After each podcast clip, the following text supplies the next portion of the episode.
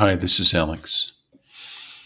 So, uh, one question that people have been asking pretty commonly is why should anyone use this interface that we've developed at Masterverse AI? Why not just um, go to OpenAI or some other service and sign up? And the answer is you could certainly do that, and we would encourage you to do that. But there are some things that make us different.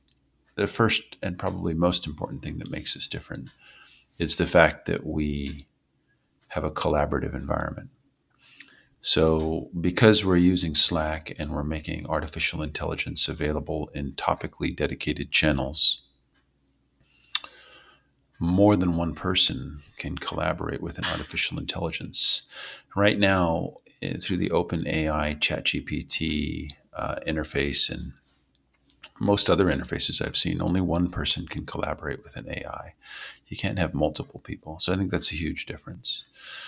The next big difference, I would say, is that we have the ability, because we have a developer key, to create dedicated instances of artificial intelligences for you and you alone, or for your work group and your work group alone. So you don't have to necessarily share a legal intelligence with other people. You can get the one that you want for just the, you know, tune just the way you like it for what you need.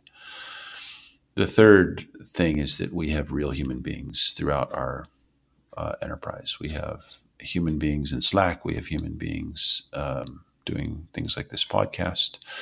And we have real people, or as we call it, natural intelligence wrapped around artificial intelligence. So you're not on your own. You can get help uh, with what you're doing. And the, the fourth and probably um, final thing is that we make our intelligences available as a service. You can rent intelligences from us, whether shared intelligence like a legal expert or a dedicated intelligence.